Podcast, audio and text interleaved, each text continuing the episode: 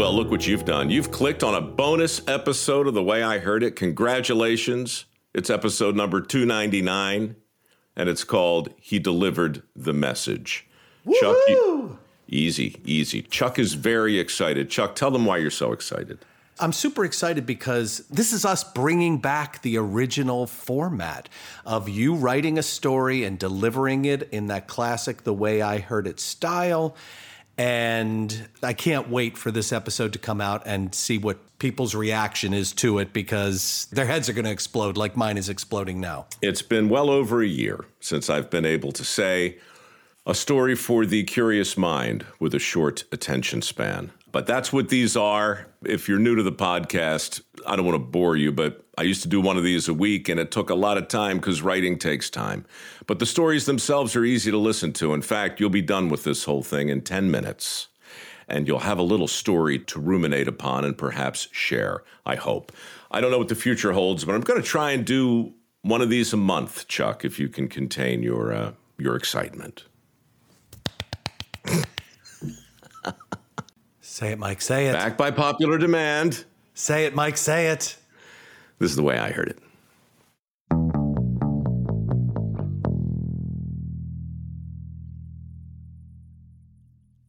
Dick was recruited by the agency at the height of the Cold War.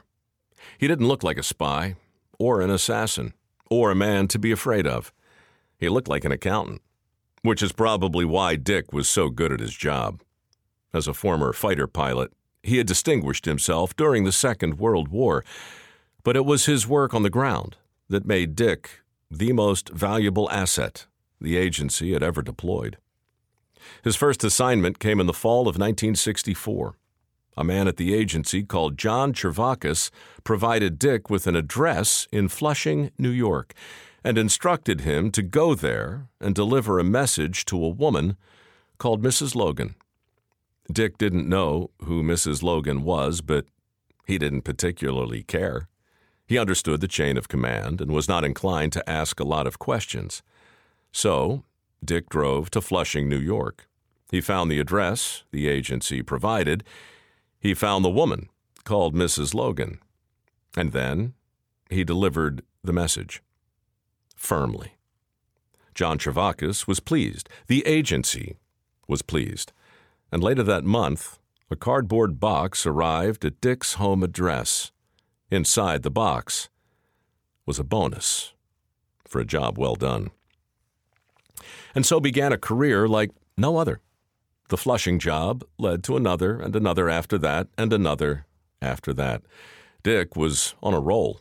And 20 years later, the former fighter pilot who looked like an accountant was credited with 500 confirmed hits. He retired from the agency with honor and stayed that way for the next 14 years until his phone rang during breakfast in the fall of 1999. His wife answered. Hello? Oh, John. Yes, my goodness, it has been quite a while. Dick didn't have to wonder who was calling. Meg's expression said it all. It was John Chervokas from the agency. He's eating breakfast, John. Can he call you back? Oh, I see. Meg looked at her husband and covered the phone. He says it's urgent.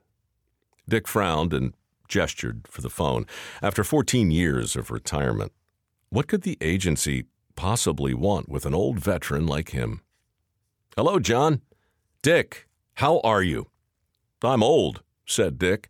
How are you? Still standing, said John. Look, I'll get right to the point. We got a situation. It's delicate, and I think you're the man for the job. Dick nearly spit his coffee back into his cup. I'm sorry, John, but I'm out of the game. I play golf these days. I'm 82 years old for crying out loud. I don't think you understand the stakes, Dick. Meet me for lunch. Let me walk you through it. John, I'm sorry, but there's just no way. Dick, please, just a lunch, for old time's sake. Dick sighed. Well, I've got a tee time at 10. I assume you know where I play? I do, said John. Well, meet me at the club then. Say 1 p.m.? I'll be there, said John. Dick hung up and handed the phone back to Meg. You don't have to do this, Dick. You don't owe them anything. Dick wasn't so sure. Are we still getting the deliveries? Every month, said Meg, but you already earned those boxes and everything inside them. Don't let them suck you back in. Dick told his wife not to worry and promised to be home for dinner. Then he dragged his clubs from the garage and put them into his trunk and drove to the golf course, where he proceeded to shoot the worst round of his life. His mind was simply not on the game. His mind was on that first job in Flushing, way back in 1964. He could still see the woman in his mind's eye. Mrs. Logan, they called her. He never knew her real name, and she had never known his. But he would never forget her face, or the faces of all the others, the faces of those who needed to be stopped. After a truly dismal round, Dick left his golf buddies and walked over to the restaurant to meet the man who had recruited him all those years ago. My God, said John, look at you. You don't look a day over 60. You're a liar, said Dick. Part of the job, said John. The two men laughed and shook hands. John ordered a couple drinks and toasted the old days. You remember our first job, Dick? I was just thinking about it. Flushing, 1964. Maybe it was fate, laughed John. Flushing. I mean, really, how perfect is that? Tell me something. Are you still getting the packages? Every month, said Dick. Meg doesn't know what to do with it all. Well, said John, that was part of the deal, right? A lifetime supply for a job well done? The two men laughed some more and caught up like the old friends they were. Then they got down to business. Here's the situation, said John. None of the new stuff is working. It's 1999. People are freaked out about Y2K. They want nostalgia. They want a familiar face. Dick understood. He recalled how excited the agency had been back in 1978 when a national poll revealed that the only faces more familiar than his were Richard Nixon's and Billy Graham's. In fact, more people recognized Dick's face in 1978 than Muhammad Ali's, Evel Knievel's, and Mary Tyler Moore's. What about the Colonel? asked Dick. Have you reached out? Oh, the Colonel will be back, said John. No doubt about it. And Charlie? asked Dick. Yeah, Charlie's back too. Wow, said Dick. I guess things are pretty bad when you have to rely on a talking fish. John laughed. You have no idea. But look, Colonel Sanders and Charlie the tuna, they don't have what you have. Trust me, old friend, this is your second act. We need you. And America hasn't forgotten your face. As usual, John Chervokas was right. That's why his agency offered Dick a new contract, a talent contract from an advertising agency called Benton and Bowles. The same advertising agency that launched one of the most successful campaigns in the history of television way back in 1964.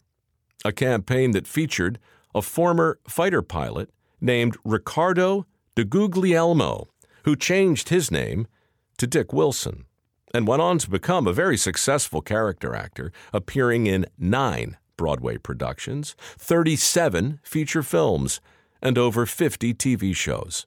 An incredible body of work that would be forever eclipsed by the role he made famous.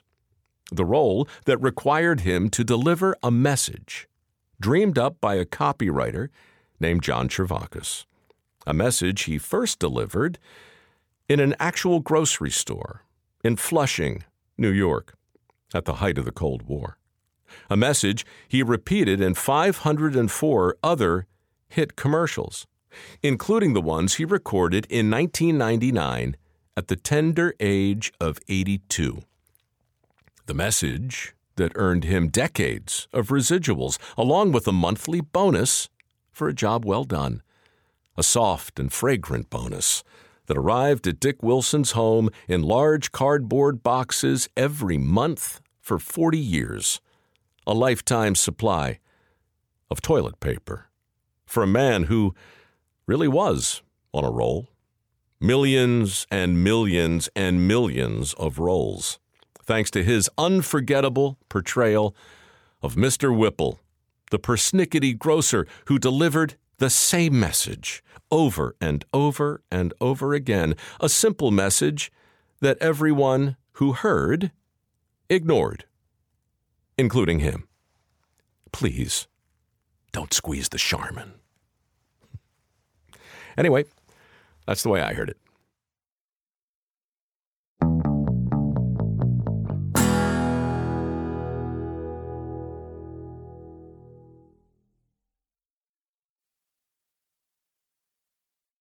Without the ones like you, who work tirelessly to keep things running, everything would suddenly stop. Hospitals, factories, schools, and power plants, they all depend on you. No matter the weather, emergency, or time of day, you're the ones who get it done. At Grainger, we're here for you with professional grade industrial supplies. Count on real time product availability and fast delivery. Call clickgrainger.com or just stop by. Grainger for the ones who get it done.